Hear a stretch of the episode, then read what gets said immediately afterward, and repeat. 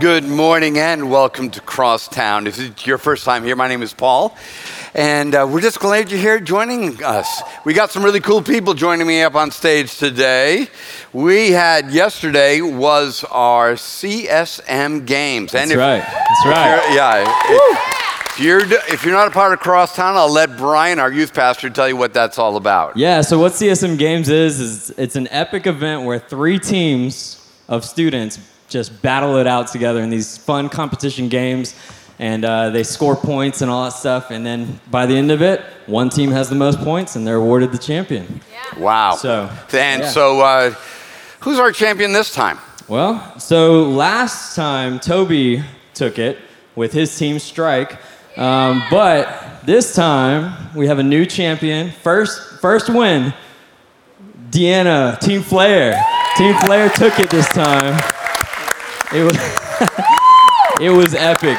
It was an amazing time, and I just want to say that we have uh, our youth team, our youth leaders and stuff are the most amazing leaders. They gave up their Saturday yeah, to put this absolutely. giant event together, and absolutely. yeah, to minister to these students. And this is one of the ways that they do it. And wow! Congratulations, Deanna, and to your team. We're all proud of you. Thank you. Have a great one. Thank you. Let's give it up for them. I tell you what, it is a, it's like five hours of doing stuff with youth. You're not you really need a permit for. Um, I mean, they, if you're a parent, you have to sign a burn waiver, uh, a weapon waiver. It's just absolutely a blast and a good time. You know, we've been talking about experiencing the blessings of God and how the blessings of God come to us by design. They're not just bibbity bobbity boos. They're not just things that God just sprinkles on us and we go throughout our day, but rather that most of the blessings of God come to us through a design that He has put in life. That there's a way when we live in relationship with Him, He's our coefficient. Or as Paul said in Ephesians, as Stacy taught us, in Him, through Him, with Him, in all things, in unity with God our Father and that when we are connected with God through Christ, in relationship with Christ, and surrendering to that, that the blessings of God begin to flow into our lives and begin to refresh us. So, we've talked about blessings in marriage. We've talked about blessings in, in society through the gift of tolerance. We've kind of given the gift to the person that we live with, uh, the person that we even disagree with. And then last week, we talked about the blessing of success.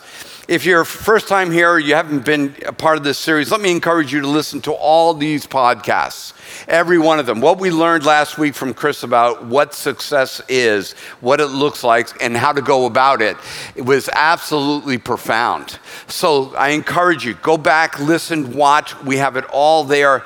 And, and the reason why we're doing this is not only so that we can grow in our relationship with God, but so that we can have that dew of heaven, that refreshing in difficult times that we can have our lives encouraged and strengthened by God. So, today we're going to take a look at another way that God has designed for blessings to flow into us, to refresh us. And it's called being a part of what God is doing.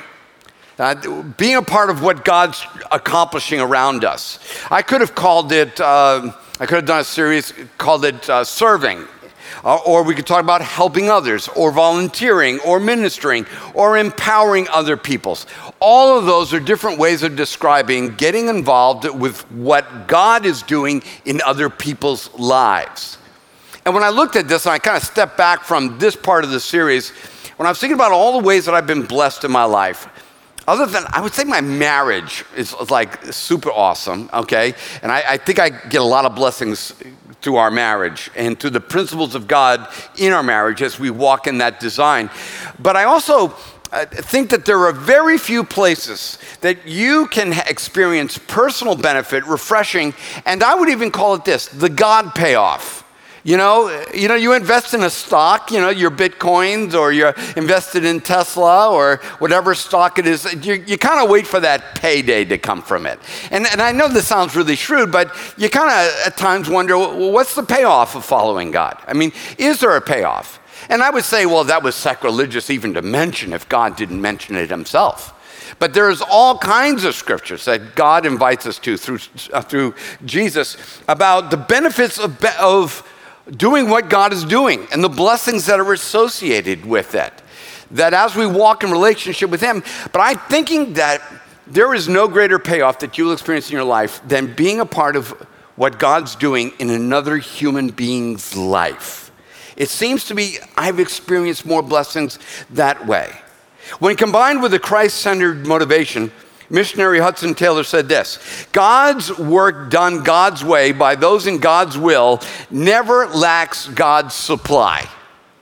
So, you know, if you're, if you're sitting here today and you're like, well, how do I get more of God's supply in my life? Or, or how come I don't have God's supply in my life? Well, I begin to ask myself the question whether or not I'm doing God's will, God's work, God's way.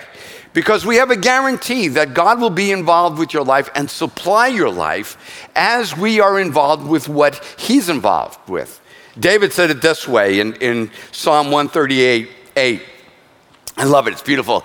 God will per- perfect everything that concerns you. It's like, oh my goodness, what an incredible verse. I'm, it's such a promising verse, I have a hard time saying it out loud. You know, because as a pastor, I feel like I'm supposed to back God up all the time and kind of like prove him right. And, and so sometimes when I hear God say something outlandish like this, I'm like, come on, man, tone it back a little bit. You, you really mean it? It's like, no, God said to us that he will perfect everything that concerns us.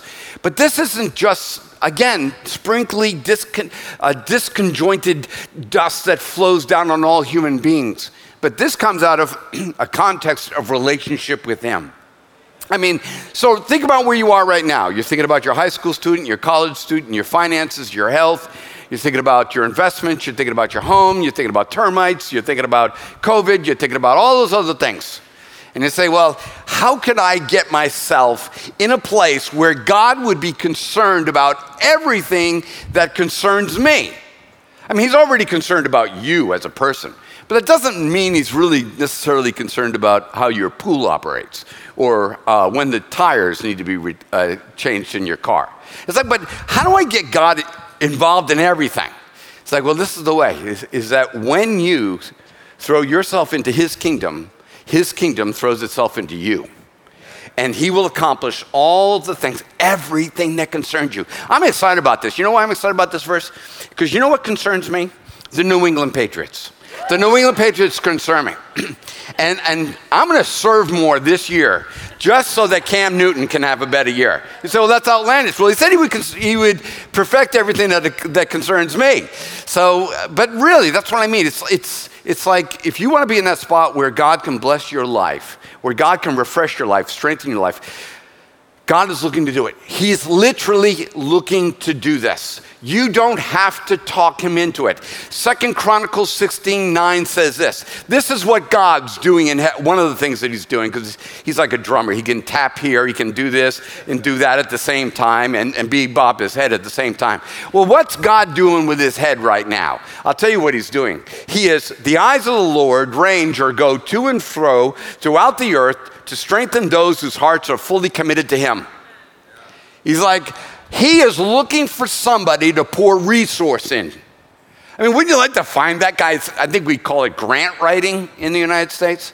You know, you write a grant, try to convince some big individual, some organization to put money into your issue. And, and, and the Bible tells us this God is looking for around. His eyes are going saying, listen, I got a lot of stuff up here. You know, I got to cram back, and I got three of those little rent places where I got all my stuff in that storage shed. I need to get rid of some of my stuff, and I want to pour it out on somebody on the earth. What would position that person in order to get God's strength, God's power, God's resources? It's like uh, somebody totally fully committed to me. Somebody, not just somebody who bowed their knee and accepted me as Savior, which is a great place to start, a must place to start but also that it's committed that their work is my work and that my work is their work. You know, and that God wants to bless that. So here are some of the ways we can be blessed by helping others out. Because again, we're a payoff nation. You know, we invest in what we think that's going to pay off. And so I'm about to talk to you about volunteering or helping others or ministering or you know, empowering others. You could use whatever phrase that you want to use it. Well, what's the payoff for you? And that's good because God has an answer to that question. First of all, it does this it shows God that you can be trusted with more. I mean, it, it, Jesus is about to tell us this familiar parable uh, that, that really communicates how blessings cascade into more blessings in your life. And a lot of us, we want more, but we're operating like this and trying to, and Chris taught us about this last week, is, is like we, we have ours and mine and, and, and this, and, and God wants to pack more into this hand, but we're maybe too afraid, maybe too self interested. I don't know what it may be, but we end up clinched like this COVID, the economy, racism, uh, whatever it may be, somehow we just get anxious and we close up, and, and that's how we end up, and, and nothing can get in the hand. So, this parable is going to talk about how God can get more in your hand through what you do in other people's lives. Matthew 25, 14. For the kingdom of heaven is like a man who, who's about to go onto a journey, who called his own slaves and entrusted them his possessions to them. To one he gave five talents, to another two, and to another one, and each of them according to their own ability. That's really cool. I, you need to catch that part because he didn't wait until everybody was a millionaire. He didn't wait until everybody had been to Bible college. He didn't wait. Not everybody knew how to speak Greek. Not everybody had the same amount of money. And I run into way too many people that really want to help the poor, that really want to help the church. Pastor Paul, if you'll just pray for me, I got a multi million dollar deal that's going down on my landscape, I mean, on my property. And if, if I get this, I'm to I'm gonna tithe to, the, to Crosstowne. And if you'll just pray that God will make this deal work, I'm to tithe to Crosstowne. And I'll be like, uh, well, do you tithe to Crosstowne now? No. Yeah, I'm not to see any of that money okay? It's like, well, I want to be a philanthropist. I just tried to, a philanthropist. I want to give money and help poor and enable things like, you know, it's like, okay, well, that's cool. I'll pray for that. Are you helping the poor right now with your one talent? Or, or are you going to wait for five talents? You know, and so this parable is, he calls them all in, everybody. So everybody's represented in this room, no matter of our social, economical uh, position or status or influence in the world. All of us have been called into the room, and the master's talking to us. Okay, you all can make a difference. With that, I've given every one of you, some of you five, some of you two, some of you one, but I've called you all in here because I want you to be about what I'm about and invest in it. And then he went on his journey immediately don't underestimate the power of the word immediately. Because, man, that's somebody that's like, God, you, you tell me what you want me to do. I'm, I'm after it. The problem is, is in between the immediate, not the immediate, what do we do during that? Um, well, maybe, maybe I got to tone this down a little bit. Maybe, you know, maybe it was more metaphorical than practical. Maybe he doesn't really want me to stop and change tires on, on cars broken down on the side of the road. Maybe it was kind of like a spiritual change tires. I'll just pray for them while I drive past them, you know? But I love it. This guy was like, no, I'm not going to let anything talk me out of this. I'm not going to let anything get into my head other than the master's will. Immediately, the one who had received the five talents went and traded with them, gained five more talents. In the same manner, the one who had received two talents gained two more.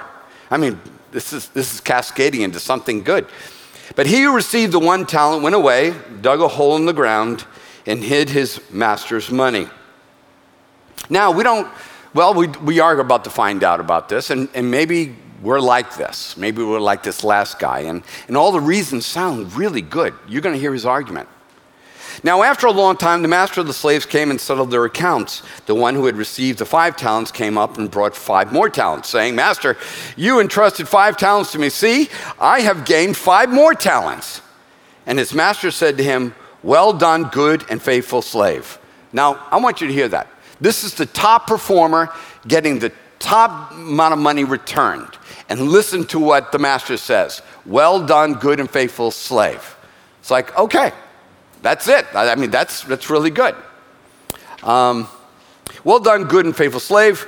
You were faithful with a few things. I will put you in charge of many things. Enter into the joy of your master. It's like I can trust you with stuff. I can trust you with influence. I can trust you with position. I can trust you with, with, with stuff in the world because I know you'll do my business with it. Also, the one who had received two talents came up and said, Master, you entrusted two talents to me. See, I have gained two more. And his master said to him, Well done, good and faithful slave. Ha, huh, wait a minute. Wait a minute. That's what you said to the top performer. You're saying this to the middle performer. It's like, because it's not about that. It's about what you have been given and what you do with it. But the salutation and the gracious response, the benefit, uh, you know, the, uh, what he says over this man is exactly the same thing that he said over the guy that made a lot of money. See, it's not about he with the most toy wins. No, this is about whoever uses what they've been given for what God is invested in, they win. So if you're waiting to be a millionaire so that you can become influential in the kingdom of God, yeah, yeah it's, it's just not happening.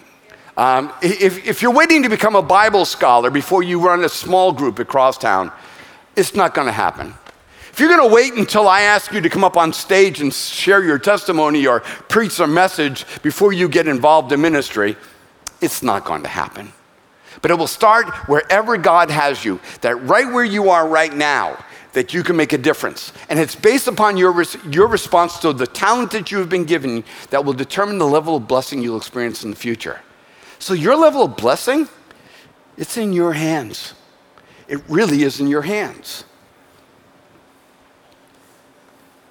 And the one also who received the one talent came up and said, Master, I knew you to be a hard man, reaping where you did not sow and gather where you scattered no seed.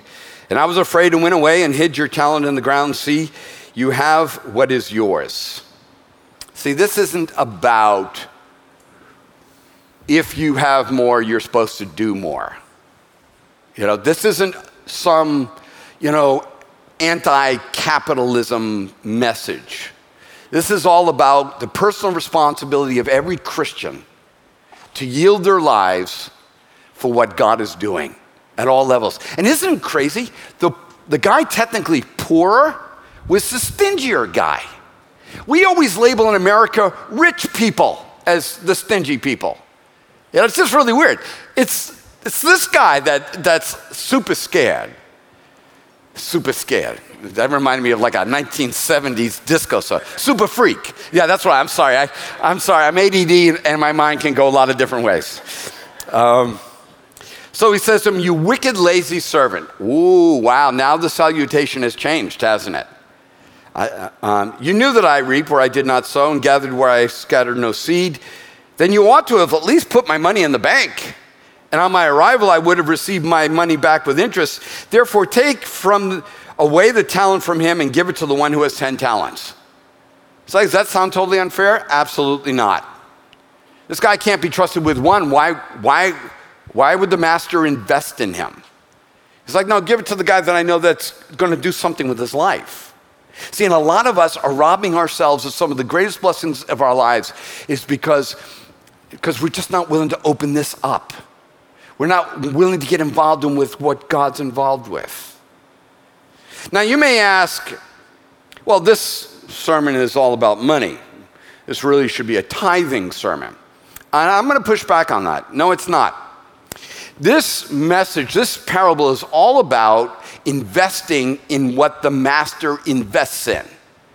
That's what it's all about. We didn't get a lot of details. We just got this idea of they got a resource, they invested in it. We're not told exactly what they invested in. We don't know if it's tractors, we don't know if it's land. We don't know if it's cattle. We don't know if it's websites. We don't know what it is. All we know is that they know what the master invests in and they entered into that investment. So let me ask you the only thing we have to figure out today is what does the master invest in? What is God our Father investing in on earth? Anybody want to shout it out? People. Absolutely. He came in his son Jesus Christ to save the world. And it's all about people. The business of God, doing what God is doing, is being involved in other people's lives. That's where you make your investment. See, like Jesus, we are called to leverage our advantage, whether it's one talent, two talents, or five talents, on other people. It's just like the illustration that we get from physics Fun with Fulcrums. You know the book I wrote? Uh, Fun with Fulcrums. And, and that the, fulcrum is like this picture here we have of, of uh, a seesaw. And the part in the middle is the fulcrum. And you can slide and move that. And if you move it in different positions, it will determine the amount of leverage you have on the object that's opposite you. So, we have to decide if we are going to insert our potential, our resources, our money, our time, our, our servanthood, our ministry, all those words that I used, if we are going to put the, the, the fulcrum underneath the platform of our lives. See, all of us have a platform. The question is, are we going to put a fulcrum under it? Because now we're talking about elevating somebody. See, lifting up others also leads to reciprocation. That's when you lift up other people, it just seems to God work this incredible design that, dang, you get lifted up too. You lift up a person, you get lifted up too. It just seems to be this beautiful thing. But a lot of us will go about trying to elevate ourselves. And this little girl shows us that it really doesn't work. I mean, we don't really need, I mean, if that was my little granddaughter, I'd be running towards the, the seesaw as fast as I could and like, Ireland, Ireland, don't, don't, don't, don't, because we all know what's going to happen. There's only one thing that can happen. The higher she climbs, the harder she's going to fall. See, because she's unwilling to pair herself with this process of being involved in other people's lives. She wants to do this, have this experience on her own, and she's going to find herself spitting out sand. One of the other blessings that comes is the fact that it restores meaning and purpose within your life. When you serve others, it just kind of jacks you up a little bit. Um, we use a word in the Christian circle a lot which I think is really inappropriately used because it kind of divides people from ministry, not ministry. It's the word called. Um, the way that meaning and purpose are restored in our life is, has something to do with this call. I see calling not as a vocation, but as the voice, a literal voice, a call, invoking purpose in our lives by speaking to our souls. There are times when God will call us, speak into our soul to get involved in another person's life. And that call is going out constantly to all uh, God's children, that He's calling to them to get involved into another person's life. It's not just the call to salvation. It's not the call to become a pastor or to become a professional minister. It is the call of God calling into our souls to connect with another human being. Paul said it this way in Galatians 5:13. For you are not called to freedom, brethren, only do uh, no, I'm sorry. You were called cuz it didn't sound right, did it? You were called to freedom, brethren only do not turn your freedom into an opportunity for the flesh or for self, but through love serve one another. That's what the call is. So I got to think it works like this. And I know this sounds kind of really uh, existential, or uh, somebody asked me after the first service if I was a new age preacher because I used this example, but I'm still going to use it, and I'm not a new age preacher. Um, the, is harmonic balance. The call goes out like, like a piano tuner hits that little tuning fork on the edge of the table, and it. And there's a string on that piano not all the strings, but there is a string, and I don't know which one it is, but there's one of the strings that will resonate.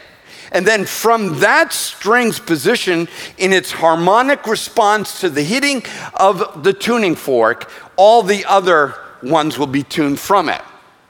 See, the call of God goes out and it's like, and it's calling into every soul of every human being.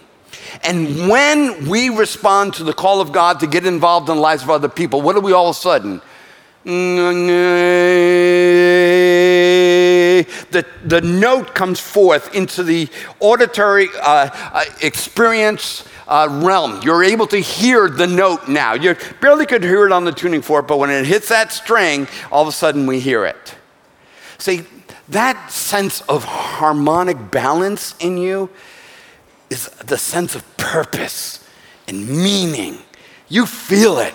I matter. I'm not just a carbon based life form. I'm good not only for the planet, I'm good for the people on the planet. I'm resonating with the very purposes of God. I'm resonating the call of God. So let me just ask you Are you resonating this? Um, this? This might be the line that actually got them into the New Age thing. Okay, now I see it. Uh, I sorted my notes. Yeah, this will, this will throw you over.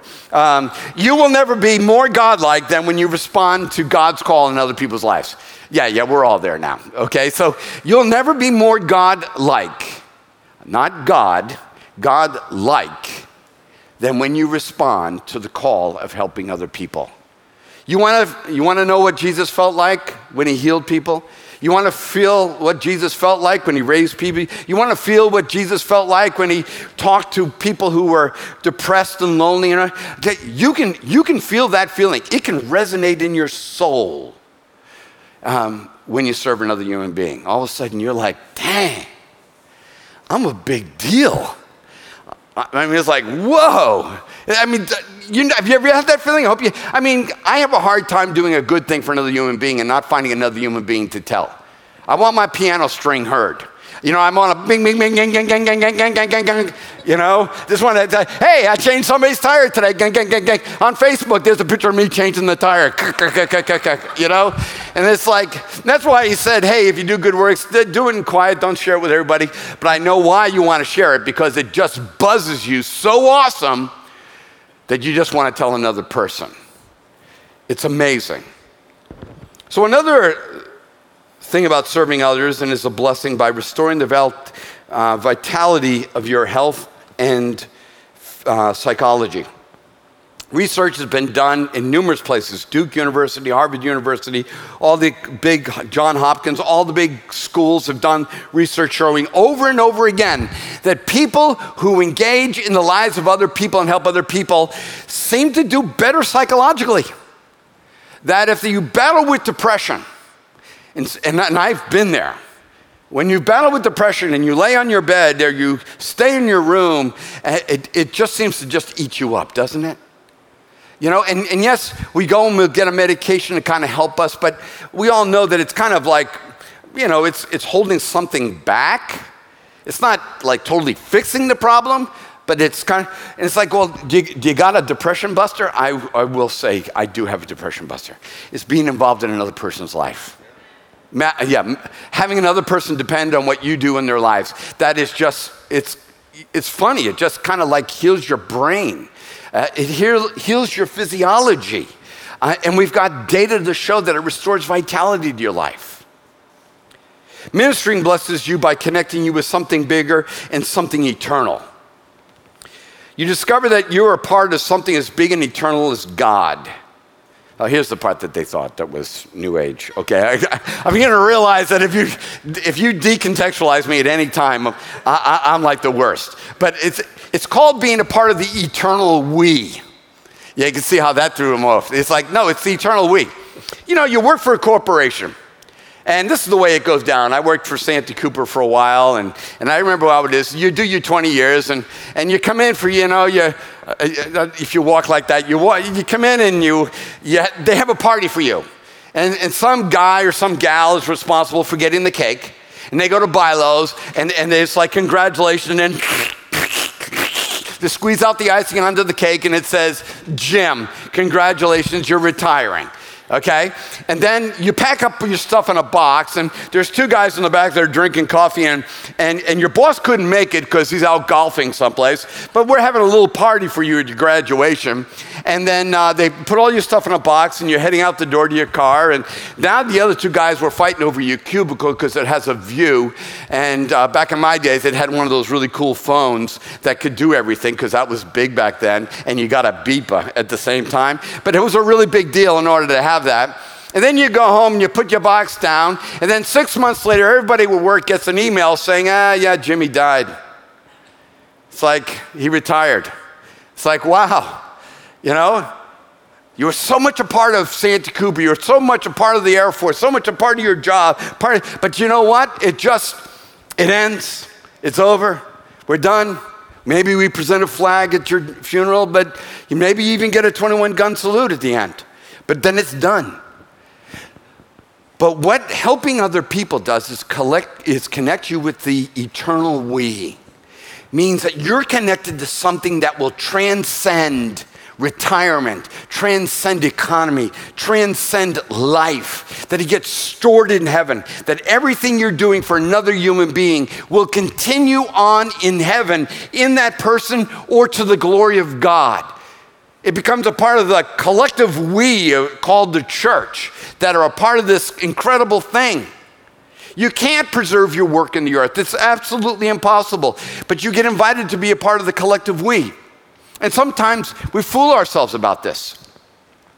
So when the season will start up, Cam will be at quarterback, and uh, you'll talk to me. How do you feel that the Patriots are going to do this year? And I'll go through something like this. Well, I really feel that we're going to have a good year. Uh, Cam's looking better this year, and some of the receivers that they put around, a couple tight ends, that's going to work out. You know, eight percent of our defense was gone because of COVID last year, and it's like boom, boom, boom. And I'll layer all this other stuff. But what you will have noticed is that I will have used the phrase "we." It's like, oh, we. Uh, when did you take a snap? When did you kick a field goal? When did you make a tackle? When did you throw a pass? When, you, when did you put on a jersey that the Patriots gave you? You know, when, when did you? It's like you never. So that we is kind of made up in our heads. I'm not saying it's wrong. I'm just saying, just, just face it, you're not really a part of the we. And so let me just challenge you here. I understand you walked an aisle, you accepted Jesus Christ as your Lord and Savior. But do you got the eternal we flowing through your life? I'm talking about that sense of being connected to the team, really a part of what God's doing on the earth. Getting saved and going to heaven is a great thing. But there's some, there's some time and resources in between here and there that God is looking to give somebody. And the way that we do it is to become a part of the eternal we, be a part of what, what God is doing. Another blessing of getting involved God's way is that it helps you keep things in perspective. Boy, I think that's really, with everything being masked up and all the arguments that are happening on Facebook and CNN and Fox News and politics, need I go on? I'm getting exhausted just listening to it. It's like you can really lose perspective in life. But the moment you invest in another human being's life, it sounds, it's all of a sudden, bam! You know, it's, it's almost like you become too busy to get caught up in superfluous stuff that you don't need to be a part of. I mean, it's like you're all of a sudden connected to something, something big, something real. And if I tell you right now, if you're if you're like scared to death of COVID, and I understand, I mean it's like soaring in the United States if you're scared to death of racism, if you're scared to death of Democrats, if you're scared to death of Republicans, if you're scared to death of Trump, if you're scared to death of inflation, if you're scared to death that you can't buy a house, if you're scared to death of what's going to happen to your kids, I'm telling you, the antidote is not sitting around Googling everything on WebMD, trying to figure out what's going on with the world, or every secret plot or conspiracy theory, or who won the election. I, you want your soul healed? Get involved in what God's doing. Screw the rest of it, okay? I mean, wear your mask, but you know, uh, other than that, I mean, I, you see what I'm saying? It, it, it, brings perspective, it brings meaning, it, it, it connects us to something eternal. You know, I, it was just about three years ago that I finally got a new perspective from God. See, the perspective was is that, okay, I'm in my 60s now, you know, I'm supposed to be the pastor of the biggest church in Charleston. Yeah, that doesn't seem to be happening. Uh, I see, uh, uh, and so you go to the next thing. You go, well, I want Crosstowne to last forever. I want to build a legacy in this city and in this church at this location. You'll hear the pastor say this. I want to be a legacy so much that that you know after I'm gone, I turn it over to another pastor and Crosstowne will go on, and that's what my life's about. what a disappointment! Building floods three times. You know, I mean, it's just like God's showing me. Really, that's what that's your collective we. Is that the name Crosstowne? Goes on for another 10 to 20 years, your collective we is up there. Your collective we is hidden in Christ. Your collective we is embodied in the people that you minister to. It's not whether or not your 501c3 continues for another 20 years and my oil painting is on the side of the wall over there. You know, the church is big frame, oil painting. Some guy back in the 1900s founded this church, you know, and it's, it's like, yes, it's, and the, the gymnasium's named after him. Or you can be connected to something eternal. I'm so sorry. If you came from a church like that, they were probably wonderful people back in the 1900s. And they were serving God in their generation, and oil paintings were good for them. I want something holographic. You hear me? When I'm dead and gone, I want a hologram that you walk in and there I am, and, you know, hey, welcome, you know. So, all that aside. Okay, so it gets your focus back. I love this blessing from volunteering to help others. It reduces the angst in the world. I, I picked the word, word angst because it's just like a, uh, it's something that gets caught in your throat. You don't normally say it. We all know what anxiety feels like. We all know what heaviness is feeling like. We know what worry feels like and difficulty. And we've all experienced loneliness and help, helplessness. When you take all that and you put it together and you drink it and it gets caught in your throat, it's called angst. It's, it gets stuck right there. When you serve other people, when you give into the world doing what God's doing, you reduce the quotient of angst in the world. You know, most of us that argue against the existence of God, our number one complaint, the only complaint, there's no scientific complaint, no philosophical complaint, just we have a moral argument against God is that if God, if you're so good, why is there so much evil in the world? Why is there so much angst in the world? And God's like, yeah, I don't like the angst in the world either but I have a design through which I will angst bust the world. It's my people getting involved. And I'm looking every single day for a man or a woman whose heart is totally mine, that's totally committed to what I'm doing. And I will pour blessings in their lives to overcome the angst. See, if there's angst around us, it's our calling to get involved with it. And when you help somebody, maybe you're not directly, you know, on the other side of the earth, you're helping you know, somebody in China. Um, I don't know if they're directly around the other side of the earth, but you know what I mean, the butterfly effect. I don't know if it's totally like that, but I do know this that when you help somebody in your community, your family, in the world around you, your neighborhood, you are lowering the angst quotient. And people are, are anxious today. They're, they're broken today. They're lonely. They, they feel like they're scared to death. And how do you lower that? Is that you invest in their lives. And when you reduce that angst in their lives, it brings joy to your heart. I'm a big Lord of the Rings fan. I'm a bigger Star Trek fan. Not, no, Star Wars, Star Trek, Lord of the Rings, Harry Potter is down there kind of low. Um, yeah, I'm sorry, it's a little bit low. I would, I would, um, I would be uh, any sports movie that would be above that. Okay, so, um, but uh, let's get back to Lord of the Rings. Lord of the Rings is a really cool movie. It's a movie of angst. That's what they should have called it. Uh, they should have called it 18 Hours of Angst. That we're going to throw all this stuff in front of these two little hobbits, particularly two Sam and Frodo, and we're just going to see. I mean, we're going to put them through a blender. We're going to put them in a trash compactor. We're going to bring up orcs out of the mud. We're going to have Nazgul come down out of the sky and try to get them. We're going to get them stuck with a sword uh, that turns them into like this, and then we're going to run into this giant spider that's going to bite them and wrap them up. And it's like, by the time it's all over with, I mean, 18 hours of that, you're like, oh my goodness, what are you feeling? You're feeling angst. Well, I'll tell you what ticks me off. Is then in, Lord, in the Lord of the Rings, the last movie, uh, Return of the King, at the end of the movie, Frodo is laid on the line a gazillion times. Sam's had to carry him. And all of a sudden, they're laying on these boulders, and, and this happens. These eagles show up to rescue Sam and Frodo. I'm like, oh, really? You're going to show up now. So you can fly over Mordor, you can defeat the Nazgul.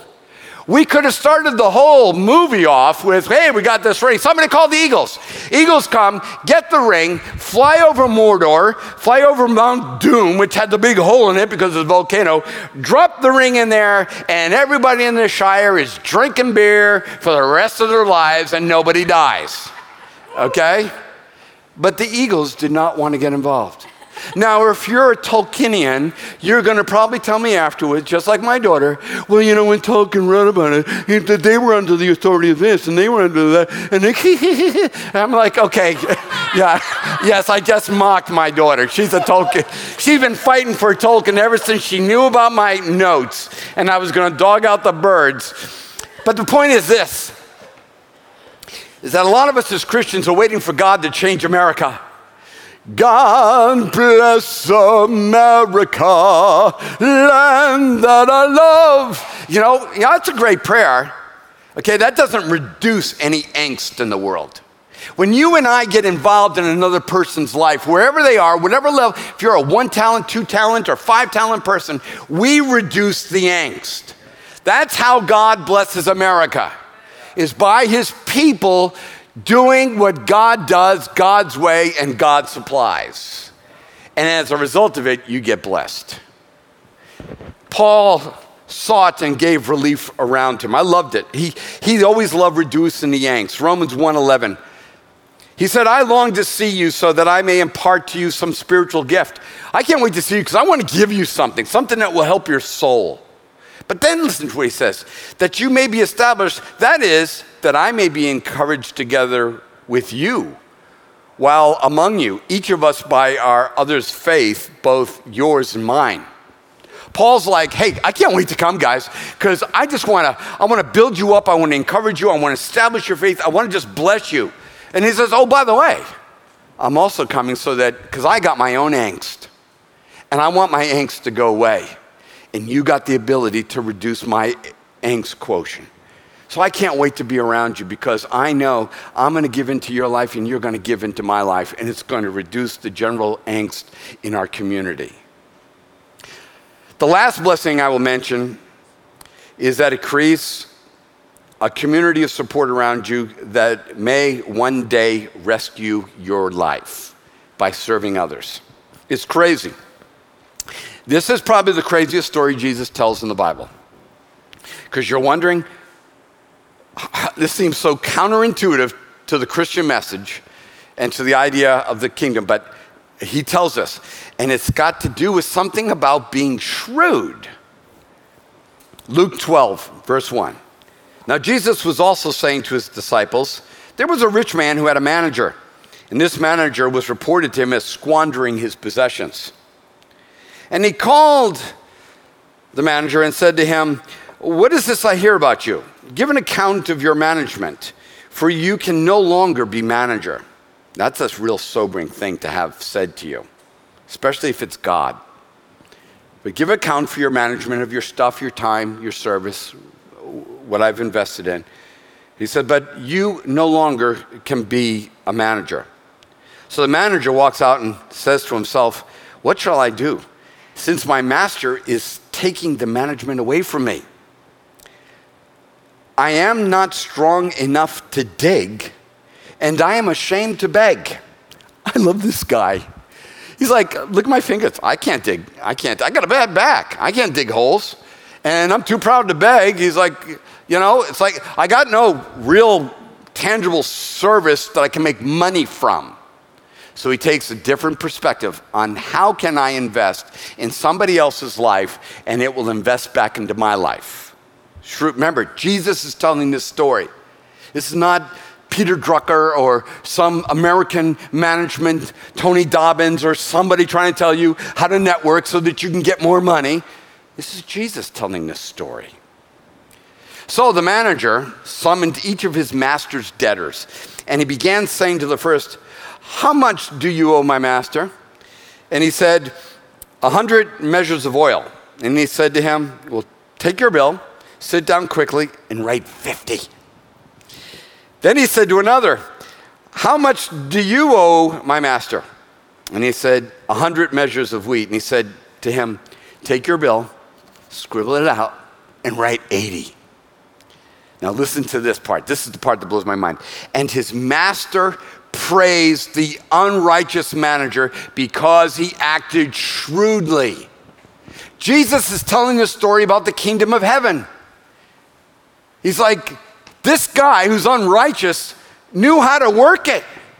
It's like you give into somebody else's life, you help the burden of somebody else's life, and they're going to want to help your life. If you're lonely here today, if you feel like nobody cares about you today, if you walked in here and expect to see the pastor and talk to the pastor and, and that, you know, I'm going to dispose, um, dispel some sort of incredible blessing and you're going to walk here magically, and you're, it doesn't work that way. It's, it's whether or not we decide, listen, I really want friends. I really, I really don't want to be alone. I don't want to be stuck in a terrible situation. We had one of our elders um, got COVID last week, and his wife got COVID, Alan and Susan. Well, S- Susan became deathly ill and had to be taken to the emergency uh, uh, place at, at, the hospital, and, and I mean, I believe for a few hours was fighting for her life.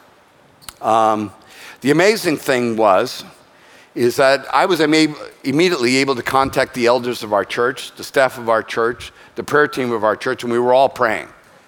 Uh, me and Susan drove over to their house, and even though we couldn't meet with them, meet with him, uh, we just went up to the porch and laid our hands on their house and prayed for them that way. I took a picture of it so that he could know that it was being done, because sometimes you need to know that there's somebody on your behalf. I was able to call uh, the director of Roper St. Francis Hospitals and let them know hey, by the way, one of our brethren and our sister are in the church. He was able to take a look into the situation. It's like, well, that's just because it's just because you're part of the 1%, Pastor Paul. No, it's not. It's not because I was given five talents. It was because we invest in people. And there are some times that person that you change their tire, they're going to change your tire too. And if you feel alone out there, it's not just because people are selfish. Maybe you're just getting a harmonic feedback that's saying, you know, you really don't, you're alone because you you don't invest in other people's lives. There is a proverb that says if you want to have friends, you must show yourself friendly. So Jesus is telling this parable. The master is absolutely blown away. He's getting ripped off, but he doesn't care about that. He's just impressed with this guy being so shrewd. But here's what Jesus says The sons of this age are more shrewd in relation to their own kind than the sons of light. And I say to you, make friends for yourself by means of wealth of unrighteousness, so that when it fails, they will receive you into the eternal dwelling. It's like, listen, this stuff that's unrighteous, like money and houses and cars and property, stuff that's not eternal, basically. He's like, use that stuff. Why? Because you'll be a part of the collective we in heaven said that will last forever. Your generosity will be remembered. The stuff that you used, no, that will be disappeared. And he's saying the sons of the sons of the earth know how to network. I mean, you know, LinkedIn.com, whatever that email thing is. It's like you're kind of linking and connecting people so you can get people to, you know, know about your business, you be in their business, you buy from them, and then you put their logo up and all this other stuff. Jesus is saying, you know why they're doing that is they're investing in each other's business so they all can get rich together. And he says, That's shrewd.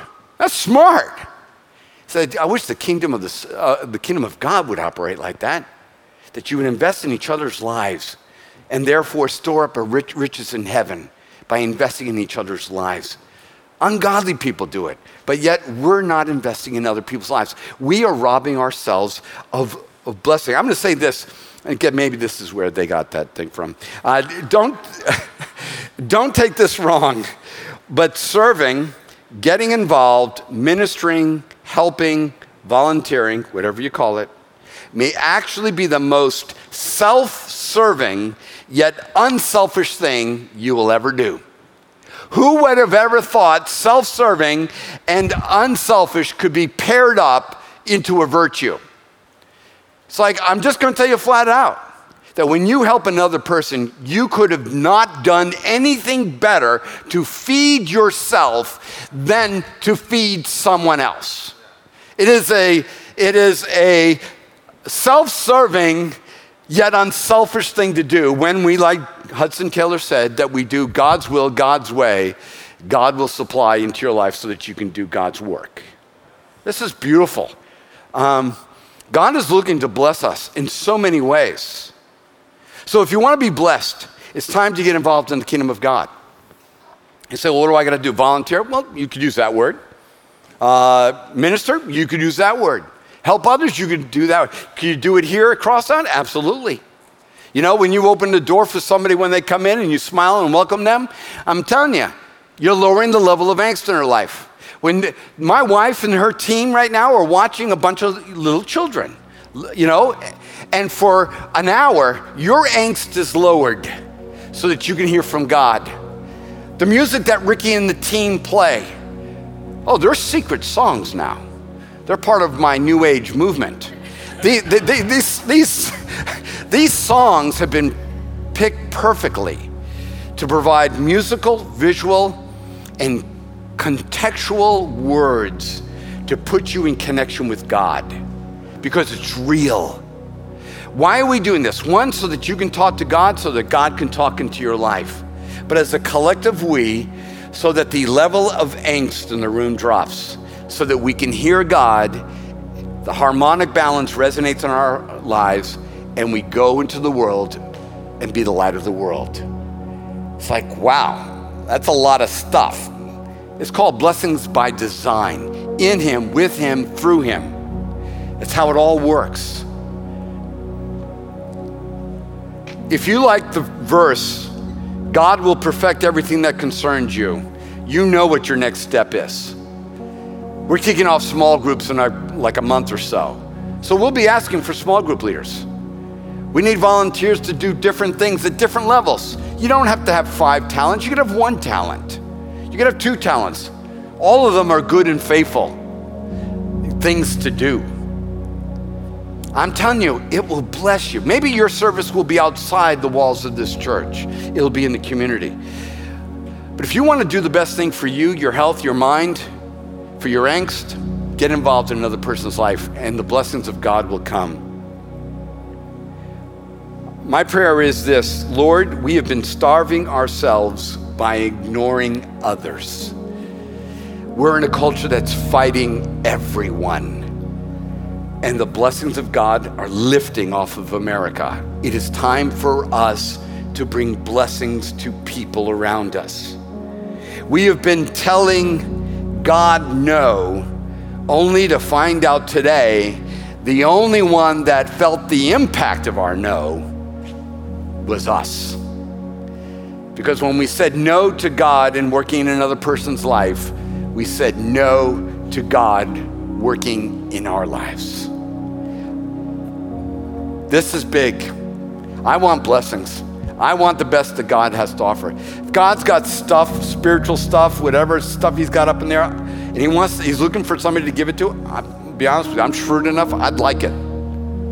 It's like, okay, Paul, serve, give, volunteer, be involved in other people's lives and you just watch. I will accomplish those things that concern you. And I've been, I'm 62 years of age. I've been through adversity, difficulty, divorce, hardship, addictions, all of it. And I stand here 62 years later, doggone it. If he hasn't accomplished every single thing that concerns me, I'm a part of the collective we. The Patriots don't know who I am, but the God of heaven does. Yeah, I'll wear that jersey. Father, thank you so much for what you're doing in our lives. And I thank you for this incredible invitation. God, you're you're just excited, you're you're positioned, you're while you're tapping your foot and playing the other thing with your other hand and this with the other hand, your eyes are going back and forth looking to do something in a person's life, to bring a blessing into a person's life, looking for us to respond to you. So today, we position ourselves. We have heard the call. And now, as we come to the table of Christ, we eat the bread, we drink the cup. We remember that the, Jesus is the tuning fork dong, that you're calling us to bring that life to other people around us. So, Father, as we reaffirm our faith through communion, we are also reaffirming, reaffirming your calling for us to light up the world.